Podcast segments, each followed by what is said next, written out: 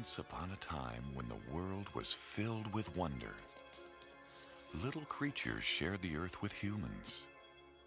And magic was a way of life. Once upon a time is now. Empire Pictures presents Troll. The weirdest, the rowdiest, the most mischievous, and the scariest little creature of them all.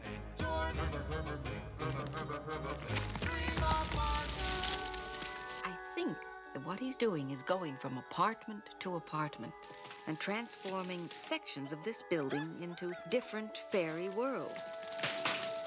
The hell are you?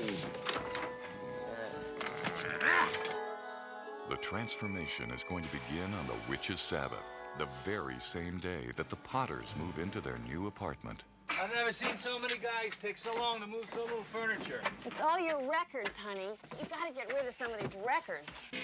Sometimes I wonder what I'm gonna do. Lord, there ain't no cure.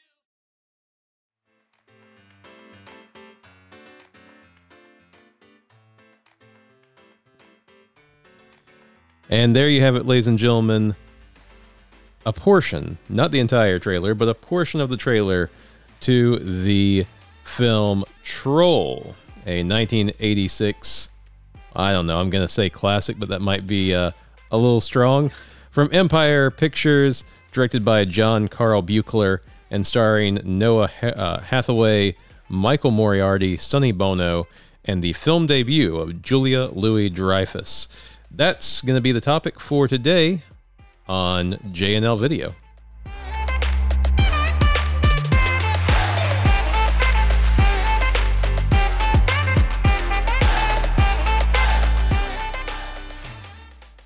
Welcome to J&L Video, the podcast where two movie buffs get nostalgic for the good old days of renting videotapes and scary pictures on the boxes and talking about films both great and terrible.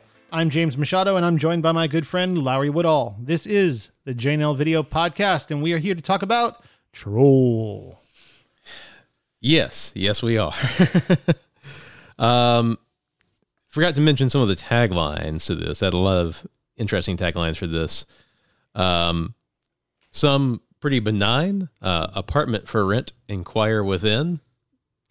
That doesn't really tell you That- much about the movie. It does not. It is maybe better though than come closer. Another tag for this movie. Uh, worlds of magic, mystery, and menace, um, where myths and legends come to life, and worlds of wonder, worlds of mystery, worlds of fear.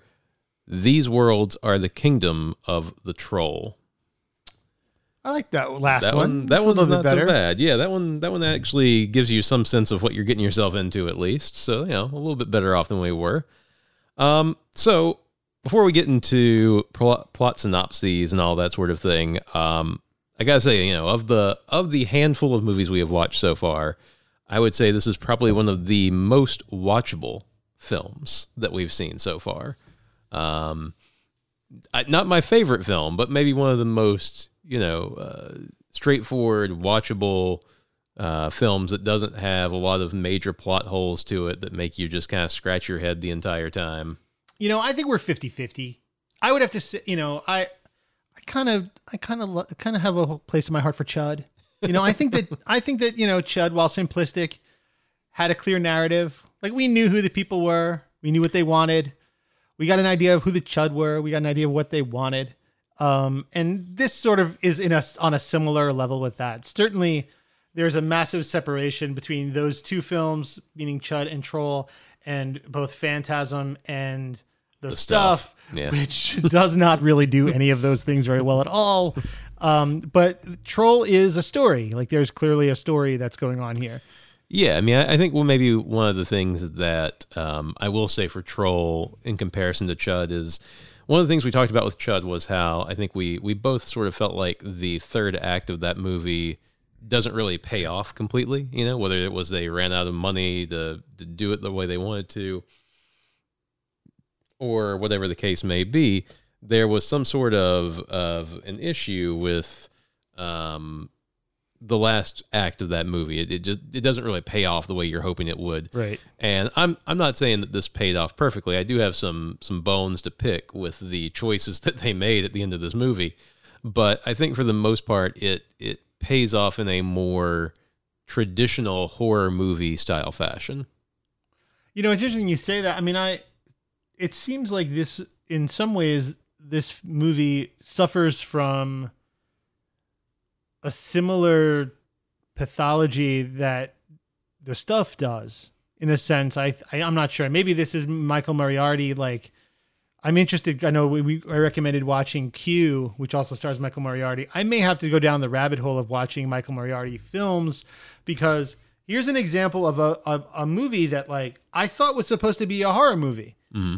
and in a lot of ways, it's kind of not really a horror movie. Maybe more of a fantasy picture. Yeah, I mean, anything I else, think yeah. definitely there are moments in the in the movie, and when we talk about synopsis, we could talk a little bit about that. There are definitely parts of this movie that when I was a kid, I believe it during when I was a child when I first tried to watch Troll, I had to turn it off because it was too scary Mhm. for me, and I probably when I that happened, I probably was about seven or eight years old. And there's definitely sequences in this movie that are maybe, I mean, maybe by today's standards, not scary because of how desensitized we are to screen violence. But there are aspects of this movie in the creatures and the transformations that are have the potential to be kind of disturbing to small kids. But as a narrative, not really a horror movie.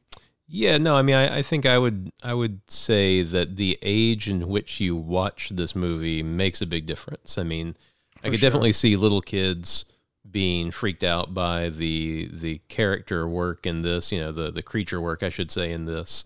Um, you know, there there are little parts of it that I could see being being frightening for them, kind of in the way that um, the movie The Witches Yes, uh, worked. right. You know, it, very reminiscent of that for me. But also, I mean, that's and also Roald Dahl in general. Like even the writings of Roald Dahl, like not.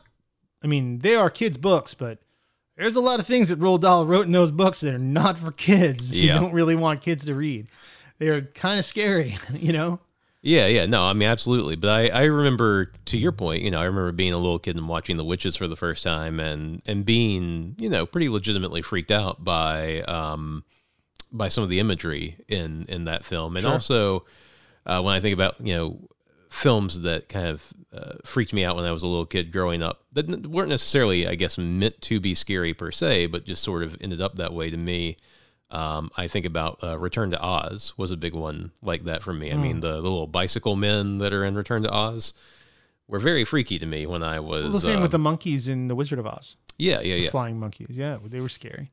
You know, I think that one of the things, the reason I brought it up was one of the things that I read about this movie was that the studio, or rather, the director of this movie wanted to make a horror movie, like basically a monster movie in which the main antagonist monster was killing people in a serial manner as like a scary horror movie. And the studio said, no, no, no, we want to make a PG 13 family fantasy movie. Mhm. So we'll read, and whereas, and in contrast, when we're talking about the stuff where the studio wanted a horror movie, a monster movie that, and, and the director, um, wanted to make a social commentary, satirical comedy, and this sort of incongruence between what the filmmaker wanted to make and what the studio wanted to sell. When that happens and that doesn't get resolved during pre-production, once it doesn't, once it you're going to principal photography, you're going into post, and you have to do reshoots to satisfy what the studio wants, like that incongruity between the maker of the movie and the studio that's financing it. If you figure that out too late, you have a situation where you make a movie that doesn't really clearly know what it wants to be. Well, and and I think this is an interesting case because if if we compare this to the incongruity that happens in the stuff, right? I could believe that there is somewhere a director's cut of the stuff that is longer and is more in line with what the director of the film actually originally wanted and intended. I don't think that there is a director's cut of this film that is more horror based. I mean, I, I think he made the concessions he made to get the movie made, and it is what it is. So, you know, in some ways, whatever the original intentionality of this movie was, is kind of lost to time. sort of like how um, Steven Spielberg supposedly originally wanted E.T. to be a really, you know, straightforward horror movie, very frightening. Um, and then kind of along the way got convinced that, uh, you know, you should go in a more family friendly direction. Like it, it should be a completely different kind of film. Um, and so we don't really get to know what the, like, you know, really uh, terrifying version of ET might have looked or felt like because it only ever made it to like a draft stage and then it was scrapped, you know? Parts of ET. Very terrifying though. I mean, if if you were afraid of Reese's Pieces, you're gonna have a rough time with that movie. Um, Ouch. yeah, yeah, you know, it does. So well, let's um before we get we we sort of gone on to this. We know we I feel like there's a direction we want to go here, but mm. before we get there, we really need to talk about the the premise and the plot of Yes. Troll. Like, what is this movie all about? So, you know, in some ways it's easier to explain, and in some ways it it, it still takes a, a, a bit of time to really get around to what Troll is. Um, the the basic plot of Troll is that there is a family that moves into a um, apartment complex in the San Francisco Bay Area, and very shortly, like literally minutes within having Five moved in, minutes. yes, Five minutes, I think. um, their their daughter gets uh, kidnapped by a troll that is inhabiting the lower levels of the apartment building, and the the troll not only kidnaps her, but he uh, inhabits her body. He, he, he creates kind of a, a false, you know, illusion that he is living in her body um, while he's stored her body off somewhere else, uh, and continues to live with the family um, so that he can slowly but surely um, take over the the bodies and the, ho- the keep wanting to say hotel rooms, but the apartment rooms of each of the tenants of this apartment complex um, for whatever his nefarious purposes are. Um, and while this is all going on, the the other child of this family that's moved in, um, they are the Potters, by the way. Is he is Harry Potter Jr. Um, she is Wendy Potter. Um, so Harry Potter Jr. tries to find out what's going on with his, his sister. He can tell that all is not as it should be. Um, and he uh, he ends up befriending a elderly woman who lives in the apartment complex that it turns out is a uh, a witch who has been tasked with trying to prevent these trolls from taking over the world. Uh, and she sort of conscripts him into her service to help destroy the trolls, uh, which is what basically the third act of the movie is: is him trying to to fulfill his portion of this and and kill the trolls and get his sister back. Now there's an interesting piece of lore here in the sense that the troll that we have in uh, in the film that we know that we see frequently, his name is Torok. Uh, used to be not a human, but was a fairy figure, uh, a knight and wizard, powerful wizard. And Torok and this elderly woman in her younger years were lovers, or they were a couple. And uh, there was a great war between the fairy people and humans, and the humans prevailed, and Torok was transformed into the troll and exiled. So, in order to reclaim his his true self and to take the world back over in the name of fairydom, he needs to sort of transfigure the humans that are in this apartment building into trolls and elves and fairy figures and transform the their dwelling into an extension of the fairy world that can then burst forth almost as she calls it a fourth dimension that will overtake the planet Why And- exactly this particular apartment building has to be the epicenter of that is never really explained. Never. Um, you know, why it couldn't have been, I don't know, like a, a subway sandwich station in Hoboken, New Jersey, instead of an apartment Ma- building in which is just a magical place I oh yeah, you know, it, we we don't know what the significance of this apartment building was um, per se as as it relates to the film, but for whatever reason, that is where it takes place. and the strengths i think in this movie lie in a couple of areas right they lie in the ensemble nature of the cast that we don't really get a whole lot of exposition on who these individual people are.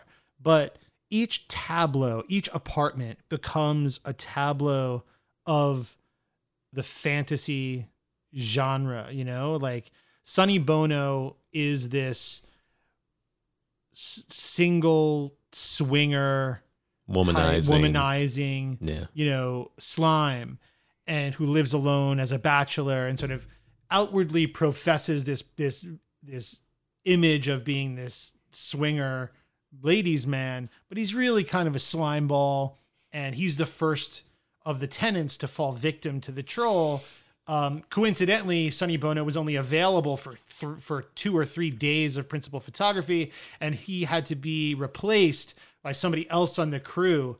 So the point during his transformation from Sonny Bono into whatever into the pod person thing that he turns into, there's a clear delineation point when you watch the scene where in one shot it appears to be Sonny Bono making an uncomfortable face, and in the next shot you see it seems to be somebody who sort of somewhat resembles Sonny Bono, but with a lot of makeup on. It's not Sonny at all. It's a totally different person.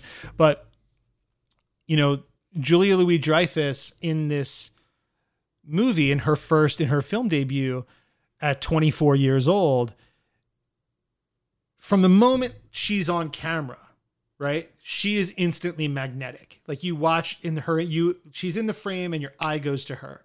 I mean she's quick and she's smart and like her lines are whip fast delivered and she's just great. It's like we just sort of win the lottery by casting this young woman and when she is transformed, she's transformed into this like beautiful woodland nymph who runs through the the forests like with tendrils of vines just covering her body as she runs through the forest. But this I mean these various folks that are in the apartment building, the womanizer, the ingenue actress woman who turns into the woodland nymph is Julia Louis Dreyfus, these sort of last man on earth ultra conservative gun nut in the apartment who he and he gets turned into uh his own version of a a troll or a little fantasy monster.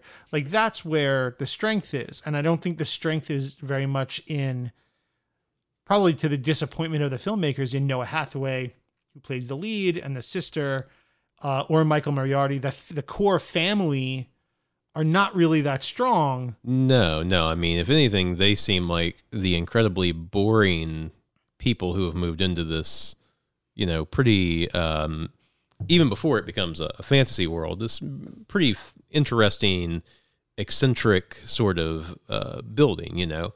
Um, there seems to be a lot of uh, sort of life going on in this this place. You know, I mean, you have a lot of very strange people living interesting uh, lives um, that are are all sort of gathered together in this one place, and then you have this sort of vanilla cookie cutter family that just moves in, and yeah, you know, I mean, there, I I agree. There's nothing particularly interesting about the main family. In fact, as you were talking about that, I was thinking to myself, you know, it probably would have been better to have uh, although she would have been a little young for the, the role, I guess, at the time, to have instead cast uh, Julia Louis Dreyfus as the mother in this film, as opposed to, um, you know, the, the ingenue who is only in it for a couple of minutes, so that she could have had more screen time and probably would have made for a much more interesting um, film if you would have seen that much more of her in this more substantial role. Um, a really weird use of Michael Moriarty in this film as well. I mean, you know, he, his character is um, it's peculiar. I mean, I, I suppose he was meant to sort of be the um, the bumbling dad figure, but uh, some of the ways that they choose to uh, express that are especially cringeworthy, particularly the portion in the film that I think you heard a little bit of as we were playing the trailer there's a moment where he plays um, a cover of Eddie Cochran's um, "Summertime Blues" and starts dancing to it, and it is every drunk white uncle dancing at a wedding uh, times a hundred. I mean, it's it's just incredibly, incredibly cringy to watch. And you know, you kind of feel bad for Michael Moriarty there because I mean, I think he deserves a little bit better than that as an actor. He's he's he's above that. So interesting you bring up this particular scene and in contrast to some of the things that we were saying about the ensemble and Moriarty, Patrick Goldstein, this is 1986 in the LA Times. Patrick Goldstein from the LA Times said about Troll in making the transition from special effects whiz to film director, John Buechler may have lavished more attention on his mechanical creations than his cast, who seem at a loss whether to aim for chills or for laughs. The only standout is Moriarty, who has a bravura scene displaying some yuppie soul as he awkwardly gyrates around the living room to Blue Cheer's Summertime Blues, mimicking guitar solos and drum rolls, totally oblivious to the goings on in the rest of his household. It's the kind of goofy rave up that gives the film a blast of delirious energy, sorely missing from the rest of this lunk headed fantasy. I would tell you that soul is nowhere to be found in that particular uh, segment. Neither have I ever imagined the couplet of those two words, yuppie and soul, right together yes. as a good as a good thing or ever at all, but let alone it's a good thing. no, no. This, it's. I I I completely disagree with the LA Times on that. that is that was that was maybe the low light of the entire film for me. And Michael Moriarty, you know, listen, if if the stuff is any is a is is one comparison, and now you have this film. I haven't I've, I haven't watched Q in a very long time. Looking at his filmography, you know, he went from this weird sort of string of films doing Q and the stuff and Troll and then It's Alive and Return to Salem's Lot and he's sort of known as being this sort of odd eccentric character. You know, I think that I'm going to go on a limb here, but my reaction to his performance as sort of an abstraction or is or like sort of an abstract form of performance would not be that dissimilar to some weird shit that I would you would see Nicolas Cage do in preparation for Yeah. a role.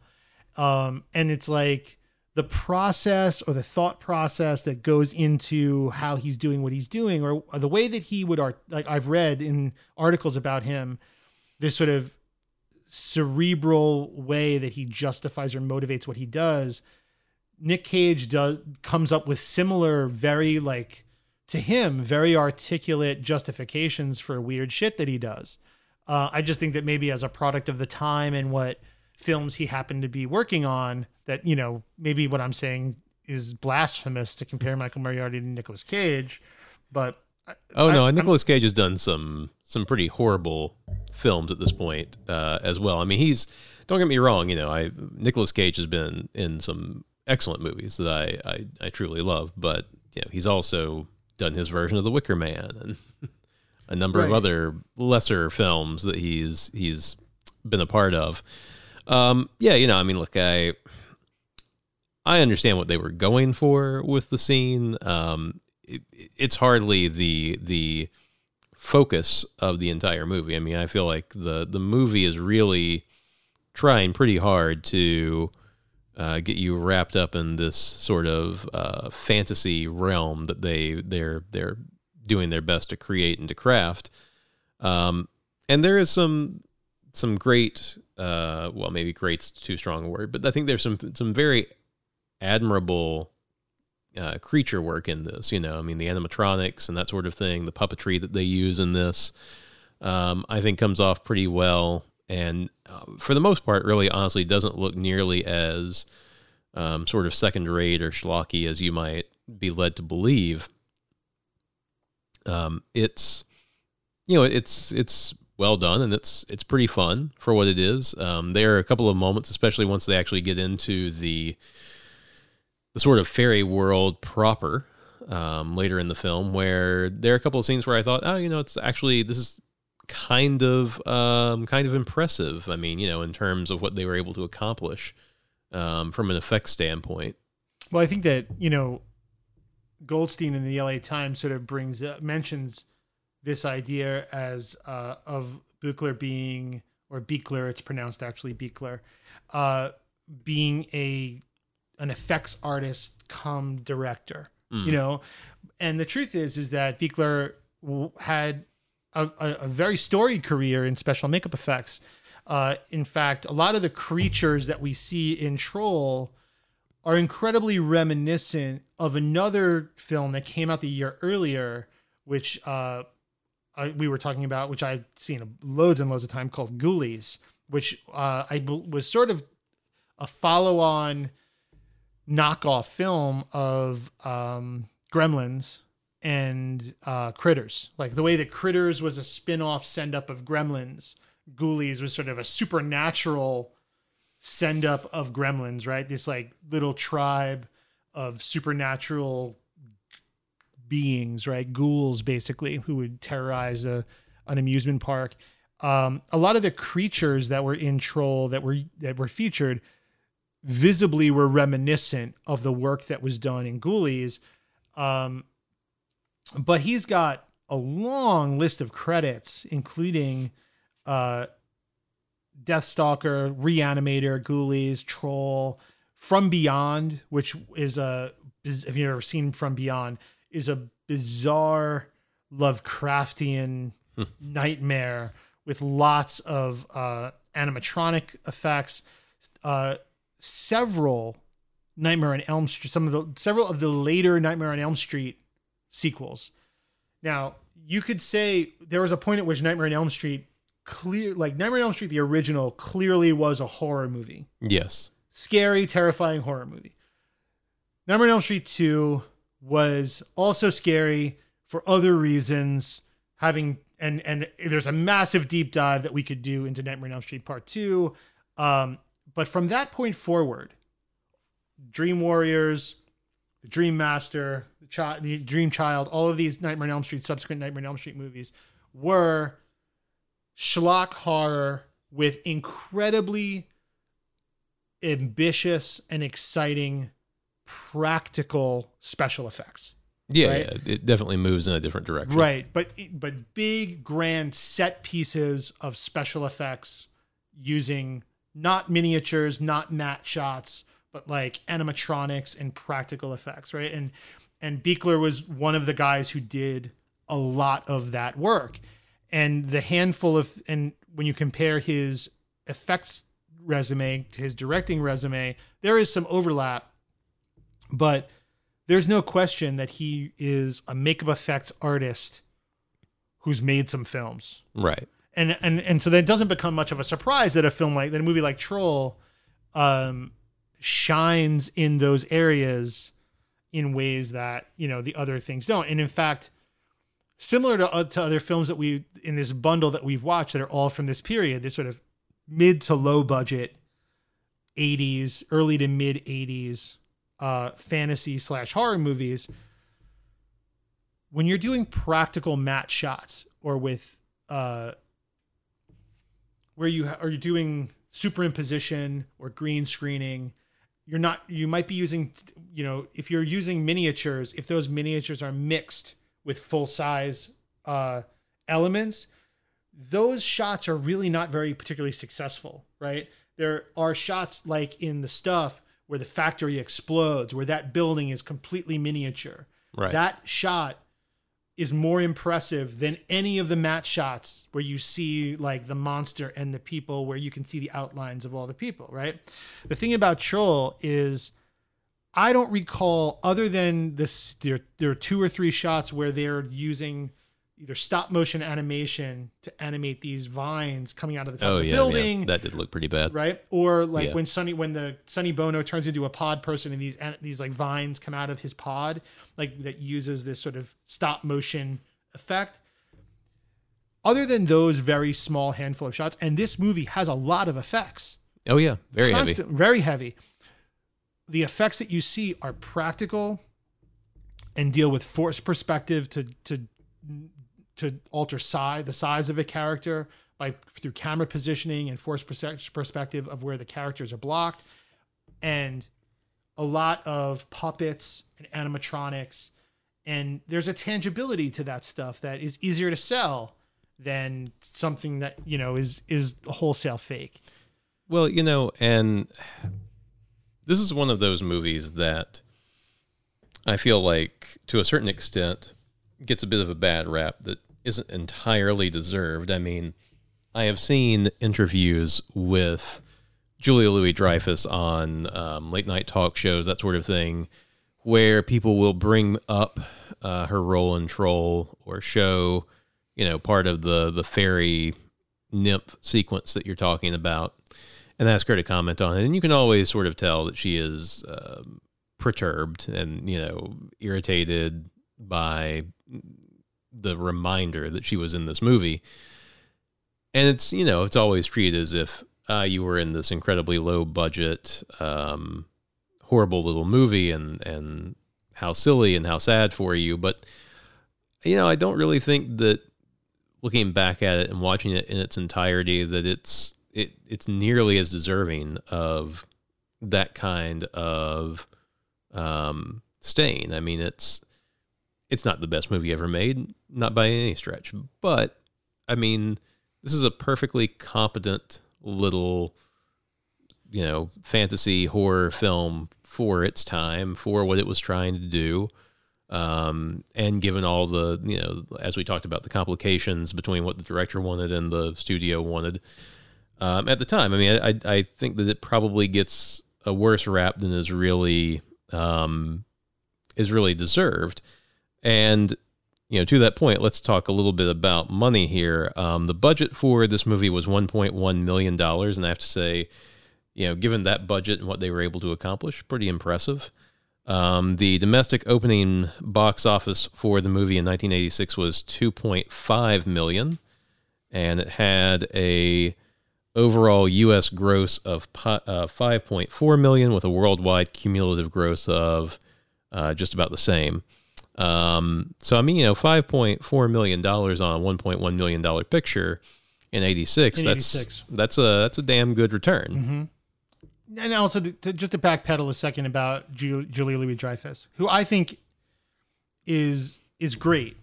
You know, I in, overall in terms of as as in a, as a career and as uh, a comedian and comic actress and a serious actress, I think she's great. But in 1986, Julia Louis Dreyfus was in three films. She was in Troll, she was in Hannah and Her Sisters, and Soul Man.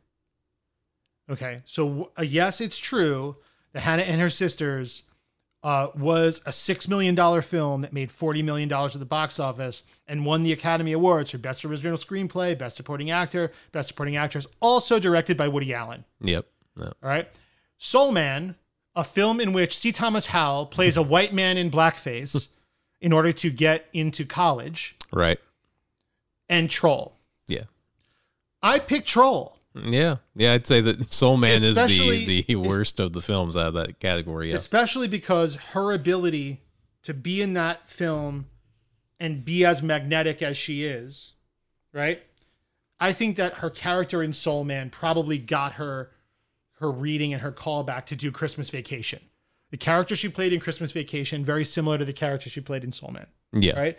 And all of that leads to getting hired to be on Seinfeld in 1989, right? The year that she's in Christmas Vacation is the year she's cast as Elaine Swit uh, as Elaine uh, Dennis. in uh, Seinfeld. So again, this whole idea about and I, you know, pod the podcast and what I think about when I'm thinking about film and about what the difference between a film and a movie and uh, you know, is something trash and therefore has no value. Going to Italy in 1986 to shoot this little movie launches a car- like makes makes the bones that launches a career like you don't get the next gig if you do if you don't do this shitty gig and similar to like Jennifer Aniston being in Leprechaun right Jennifer Aniston was her first movie she was in a oh, really really bad horror movie called Leprechaun sure. but she was a lead in Leprechaun. It Yeah. was a bad movie. and she's embarrassed by that movie. I think it's silly to be embarrassed. She got a job. Well, yeah, and I mean, look, um, you know, horror is often the genre of film that a lot of actors start out in, right? Um, we oftentimes see actors get their first breaks in the horror genre and then move on to other things. It's it's not uncommon. Um, I think something similar happened for Matthew McConaughey, and um, uh, you know there are a number of other actors who have, if not had it be their very first role. I mean, it's been one of the first roles that they did. Kevin Bacon, yeah, Kevin Bacon, Chris Hemsworth, Chris Hemsworth, Cabin in the Woods. Yep. Um, you know, I mean, these. This is a very common thing. It's almost just like uh, uh Stephen Dorff in The Gate. yeah. I mean, it, it, it's it's almost ritualistic. You know, this is just part of what you do um, to kind of get your foot in the door um, in Hollywood. And you know, I mean, look, uh, something like Leprechaun, which I, I imagine one day we are going to do an entire episode on Leprechaun. Because you want to do Leprechaun in the Hood. I want to do all the Leprechaun films. I want to just do nothing but the Leprechaun movies. Could we do them They're as like- one episode? There's there's like eight of them. Oh, never mind. Um, That'd be a long episode. yeah. um, but you know, I mean, I think that there there is something to be said for a film series that becomes that long standing, right? I mean, um, we could say the same thing same thing about you know the the original Hellraiser is a really interesting movie, but seven or eight Hellraisers in, is it really still at the same level, or you know. Halloween or um, Friday the Thirteenth or what have you? Um, when you make a thousand sequels to something, you're going to have some really bad ones in there. Um, or in the case of Jaws, when you make any sequels, you're going to have some bad ones in there. I'm gonna Um, go. I'm gonna. I'm listen. I'm gonna say something unpopular about about Jaws. Right? Jaws one, Jaws two.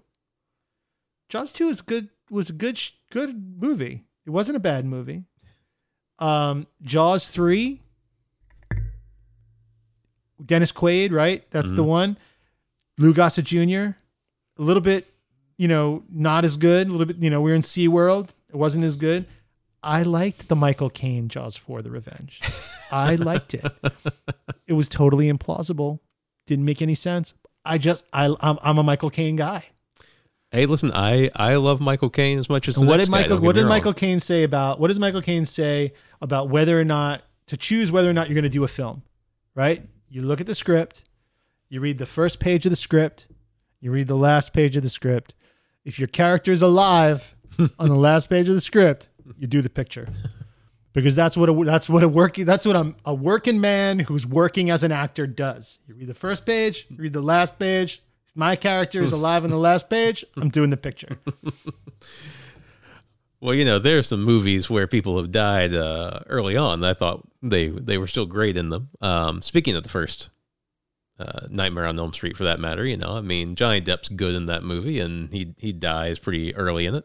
that's a good, a good example of uh, early career uh, use of the horror genre, right? Johnny Depp also in, in Platoon, uh, but not memorable as he's sort of one of the many in Platoon. Right. But, But Johnny, you don't forget a guy who gets sucked down into his own bed and has his blood spilled all over the room. Right. Which, by the way, especially somebody as dreamy as Johnny Depp in Nightmare on Elm Street.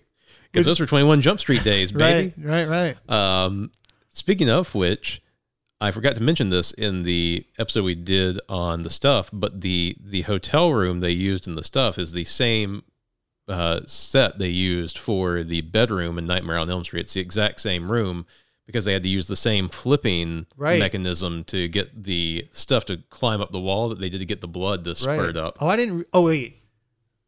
I won. I thought. I see. I was mixed up. So you're saying there was two scenes in Nightmare on Elm Street because there was a scene when, when Johnny Depp's bed sort of sprays the blood, Yeah. and then there's also the scene earlier in the film where Nancy's friend, the first victim, is killed. Yeah. And she's up on the wall and the ceiling and being slashed over the bed. Yeah. And that was when you were talking about it just now. That was the scene that I was envisioning. I remember when we watched the stuff, I was thinking about that scene popped into my head, and I was, and I, it, I'd imagine that it was probably, it was the same technique, Yeah, but, it's the not- exact same actually, room. Actually, the exact same set. Yeah, yeah. Oh, that's because they, they already had it set up to do The rotation, you know that the rotating, that that, that gimmick. camera. Yeah, yeah, they had the gimmick already set up, so they figured we'll just redress the set. Right on. Um, you know, so yeah, a little bit of Nightmare on Elm Street and the stuff for you, uh, which has nothing to do with Troll, which is what we're supposed to be talking about. So my bad. Um, but yeah, we we've we've really been. I have to stop us for a moment here because I feel like we have really been um, dancing around the elephant in the room here, and the elephant in the room is that this movie comes out eleven fucking years before the Harry Potter series and books. the of books um, by J.K. Rowling, and it's got a whole family of Potters in it who are also sucked into this magical realm um, with a, a little kid named Harry Potter. Grant you, Harry Potter Jr., not Harry Potter Senior, but still. Um, I mean, it's it's tough for me to believe that a young J.K. might not have seen this movie and said to herself, "That seems like an all right idea. I think I could roll with that and come up with some new pieces to it, make myself an empire." I don't know. I mean, do you do you imagine that you're making an empire when you're writing the book? I don't think she imagined that it would become what it was. No, but I mean, I think she definitely looked at this as there was. I think there's definitely some inspiration that was gained from this movie for the Harry Potter series. Not not simply the the name of the main character, but also, you know, sort of uh, pulling on this this string to a certain degree, and then extrapolating it out to its its most, you know, uh, fantastical ends um, in terms of what she was able to do with the the fantasy element of it and and this realm of. I mean, with this is something we and I were, were, were we were discussing a little bit when we were watching the movie, right? I mean, how far away really is um, the world of something like Hogwarts and the witches and wizards and so forth that populate that space, and you know, a, a apartment building in San Francisco that happens to also be the doorway to a magical realm filled with fairies and trolls and unicorns and and other things. I mean, I think that you know, it goes. I mean, we would should first say that this issue or this story has sort of popped up several times over the years. I mean, obviously, when it was first, you know, envisioned or when it first sort of came out, uh, they there was this impl- or the suggestion that J.K. Rowling had lifted or cribbed some of this lore to influence the creation of the Harry Potter series, to which J.K. Rowling has obviously rejected. There has been discussion about there being a lawsuit against J.K. Rowling um, because of this. You know, all that notwithstanding, I think that, you know, the folks who made Troll have something to say about this. You know, I mean, this is something that they had they had created. The Troll was created. It was originally going to be a horror movie, but it it changed, and it very specifically became a story about a fantasy world inhabited by wizards and fairies and trolls that exists in parallel to the regular world where humans live, and that the border between those two worlds is fragile and that a boy would be given the task of defeating a powerful wizard to protect the balance between this this fragile binding between these two worlds and that boy is named Harry Potter yeah Yeah, I mean, look, I I don't uh, I don't have any doubt that J.K. Rowling would say, you know, this was all bunk and that she didn't take any inspiration from it. That I imagine she would say she never saw this film. She was unaware of its existence. I mean, but there are so many similarities here. It it just feels a little incredulous, right? To to look at it all and say that these two things somehow managed to exist in the world without either one having known about the other's existence. I mean, obviously, the people who were making Troll had no idea that, you know, this huge book and film franchise and, you know, uh, uh, amusement park ride world would would spring forth from this name that they plucked out of the air. But uh, I think that J.K. has has shown that she is far from uh, infallible over the last several years, and I mean, I'm just saying, I I I don't know that I would put her on a pedestal so high that I would say it's impossible for this to be true. So Charles Band, let me see if I can find this. Charles Band, who is one of the producers of this at Empire Films, I believe is the production company. Yeah, I think that's what we said. Um, or was that the Hold on. stuff? Uh, no, Empire Pictures is Empire Pictures. So I have an article here uh, with Charles Band from Empire Pictures who's asked, It's bizarre, isn't it? You have a young boy named Harry Potter who discovers that he has magical powers and uses them to fight a troll. And Charles Band says, to quote, I've heard that J.K. Rowling has acknowledged that maybe she saw this low budget movie and perhaps it inspired her. Who knows what the story is? Life's too short for a fight, as far as I'm concerned.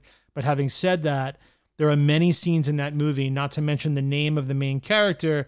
And this, of course, predates the Harry Potter books by many, many years. So there's that strange connection. well. Uh, I mean, I suppose good for him and all for being willing to be the bigger person and whatnot. But uh, I mean, life might be too short for fighting. But when there are billions of dollars on the line, I think at some point you say to yourself, maybe I ball up my fist and find out what I'm made of.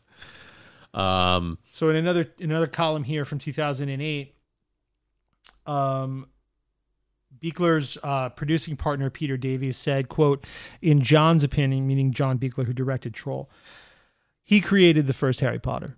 J.K. Rowling says the idea just came to her. John doesn't think so. There are a lot of similarities between the theme of her books and the original Troll. John was shocked when she came out with Harry Potter." Unquote.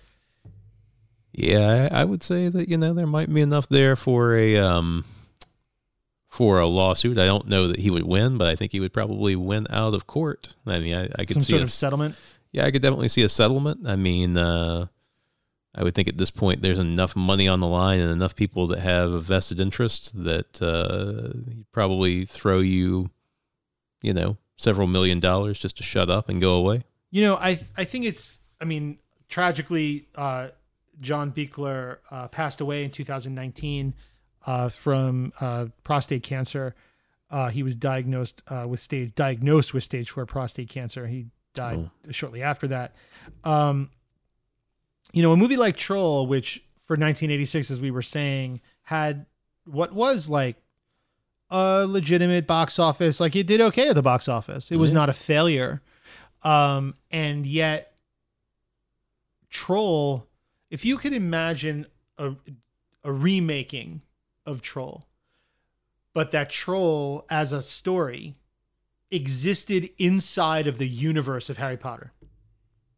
Inside Very- of inside of Rowling's universe of Harry Potter. That is a story that could fit in that universe. Yeah, it would make a lot of sense. Make a lot of sense to exist inside of that universe Yeah, yeah. and but and yet you had this film which was a box office moderate box office success modest box office success for what it was um followed by sequels that bear no resemblance or relation whatsoever to this film. Troll 2 troll 3 Mm-mm. which are standalone films which have nothing to do with this. And in many respects a film movie like troll 2 has completely overshadowed this movie Oh yeah, as, I mean, there's as being the worst movie ever made Yeah, which I also don't believe, but um I mean, Troll 2 has an entire documentary that was made, you know, uh, about it because the the lore surrounding it is so um so robust. Um and so yeah, I, I think most people when they think of Troll are probably thinking of Troll 2 whether they realize it initially or not. Um whereas yeah, you know this this first uh, movie back in '86 that was actually trying to be a little bit more um, serious. Seems like the wrong word, but sincere, maybe a little bit more sincere in the way that it was portraying things. Gets lost in the shuffle.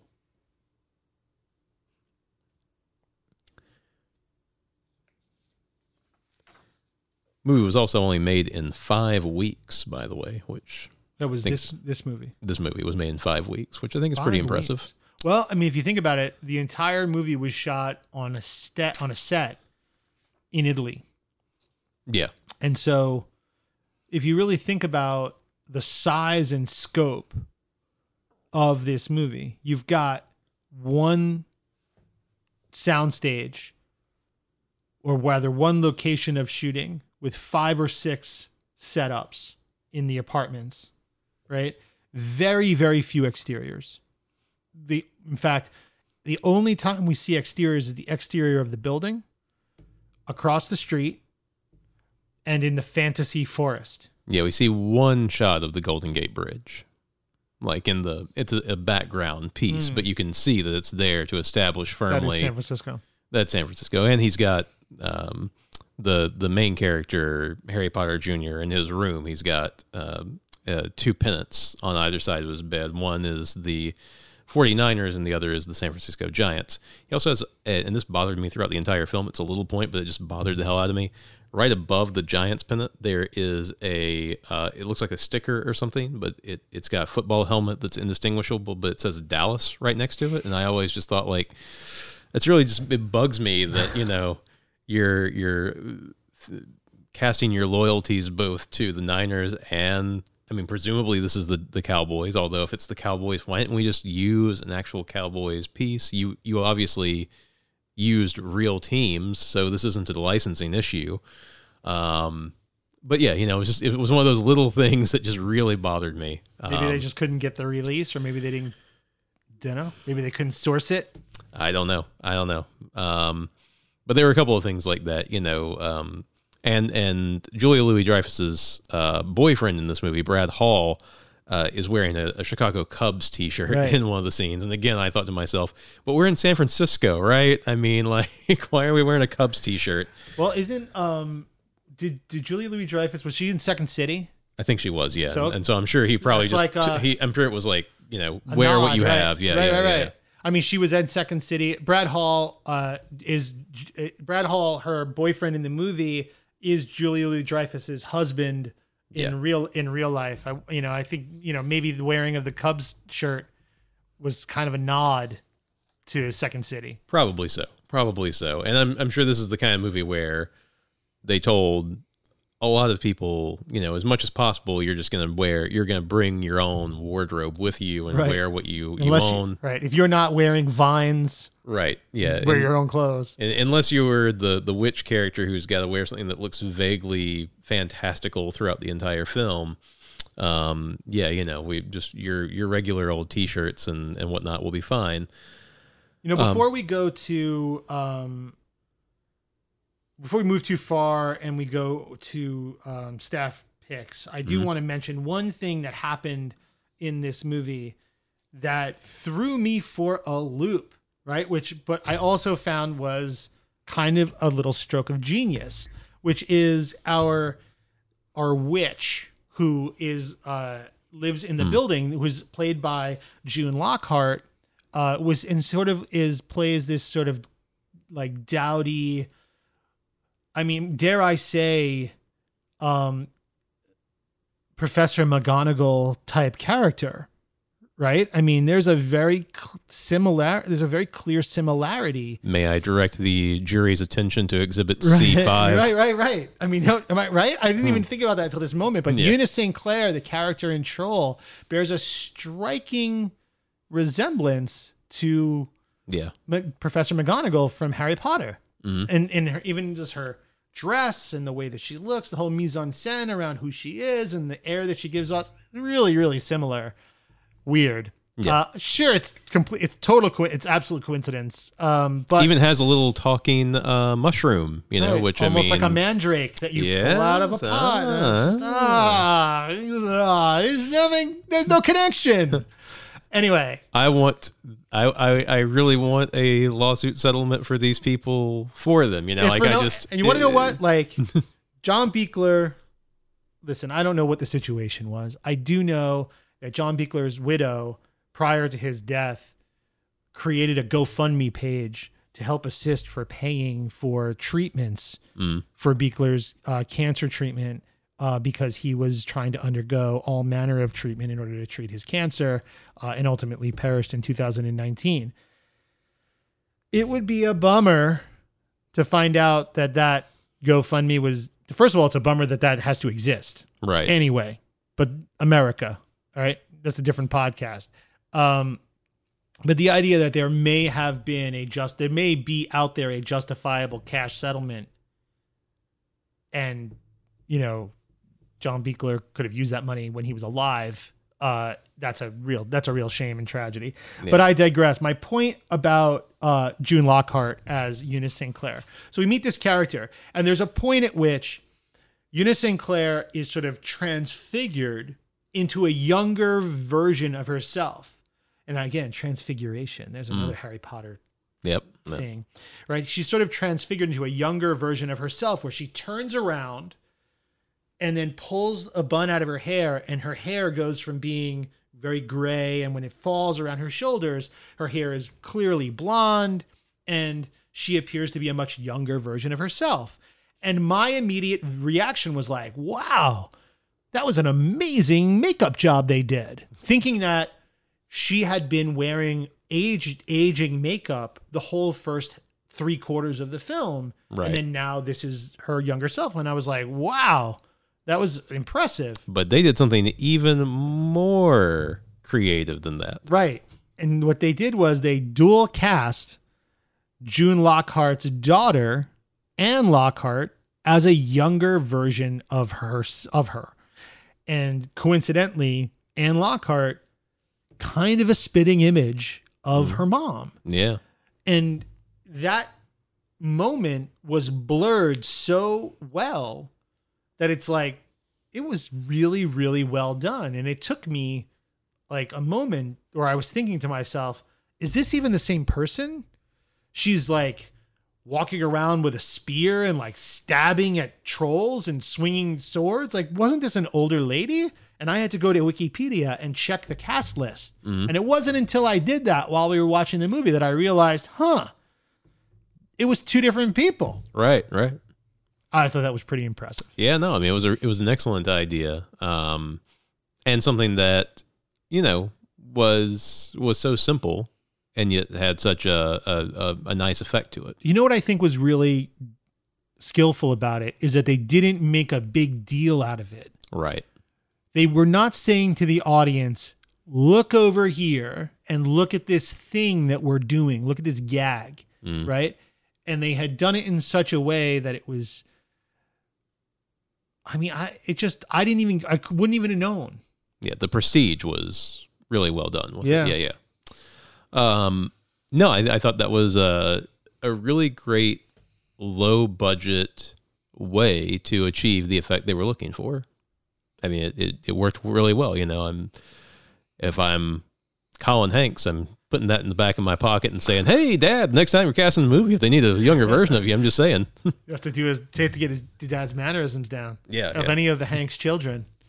I think Colin's the best Colin's the most likely. Yeah, I mean, Colin. I think Colin's the Colin of all the Hanks children. I think he has the the most robust acting career. Um, you know, had some time on Mad Men and um, Band of Brothers. Band of Brothers, and uh, what was the name of the um, show he was on on the CW? Um, Roswell. He was on Roswell. Um, man, that really bother me. That's that that high on the top of my memory. Um, but that's a story for another time. Um, anywho, let's get to some staff recommendations. I will go first this time around, and um, you know we talked briefly here about Jennifer Aniston and her role in um, uh, Leprechaun and the the sort of parallels that exist for that between that movie and this one with Julia Louis Dreyfus. I want to talk in this case about another uh, Jennifer Aniston film that I actually really enjoy. um, and that is 1999's The Iron Giant, um, a fantastic little animated film that I don't think gets nearly the love or attention it deserves. Um, it is a kind of uh, 1950s Red Scare era um, uh, animated film, which has a uh, a giant robot that uh, befriends a young American boy. Um, and it's about the kind of coming of age story between him and this robot and how the robot helps him figure out some things about himself and, and how to survive in the world and, and make a place for himself. And the robot is played uh, by Vin Diesel in one of the best non Groot Vin Diesel movies. Very few lines. Very few lines. Similar, True. but it's actually in that in some ways very similar Yeah, yeah, to, yeah. to Groot. Yeah, but I mean, this is uh, you know, this is uh, actually a really good good role for um, for Diesel, and um, and one of my favorite animated films. It's it's just um, if you watched any of the old um, uh, nineteen forties, nineteen fifties uh, Superman uh, sort of serial cartoons that they did um, in that old animation style. I feel like the animation style for the Iron Giant is very similar to that that set of uh, short animated features. That's a great pick. So I've been torn, right? I mean, I, I, up until this point, I was really thinking that my staff pick was going to be Troll 2 because, you know, it's touted as being the best, worst movie ever made, and it doesn't have any trolls in it. Uh, it doesn't have any goblins in it, yet it was supposed to be called Goblins. I don't know what the movie is. Um, but the truth is, I don't really want to subject the listener to watching Troll 2. Although I would say um, it is a movie I think that everybody should see, at least the bad parts of it. So I would suggest you go to YouTube and look at clips of Troll 2 so you can see how bad it actually could be. So my pick this week is going to be uh, one that is based upon uh, one of the one of the actors in uh, in our movie this week, Troll. Uh, our lead, our lead uh, protagonist in this film was played by a young man by the name of Noah Hathaway, who got this role because he was seen by the director in uh, another film a few years earlier. Uh, in and his performance was so impressive to John Buechler that he had to cast him as the lead in his movie Troll, and that is the 1984 fantasy film directed by Wolfgang Petersen, The Neverending Story which uh, I have to I have to think is, you know, on a very short list of like seminal films of my childhood, uh, and probably watch the hell out of it. So if you've never seen the Neverending Story, Or read the book. I have never read the book. Oh, the book is good. You should read the book. I should read the book. I feel like a fool for not having read the book. Well, my job on this podcast is done. We'll see you all next week. Uh, Larry's job is to make James feel like a fool. I just come in and ruin people's days. Mission accomplished. You thank should- you, thank you very much for listening to the J&L Video Podcast. No, no, no, no, no. I too have. I've watched the movie as well, and the movie is is quite excellent. It, it's it's a lot of fun.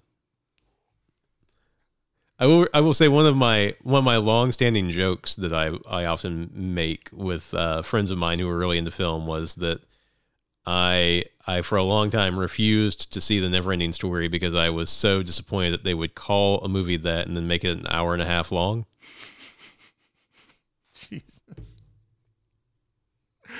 Oh God.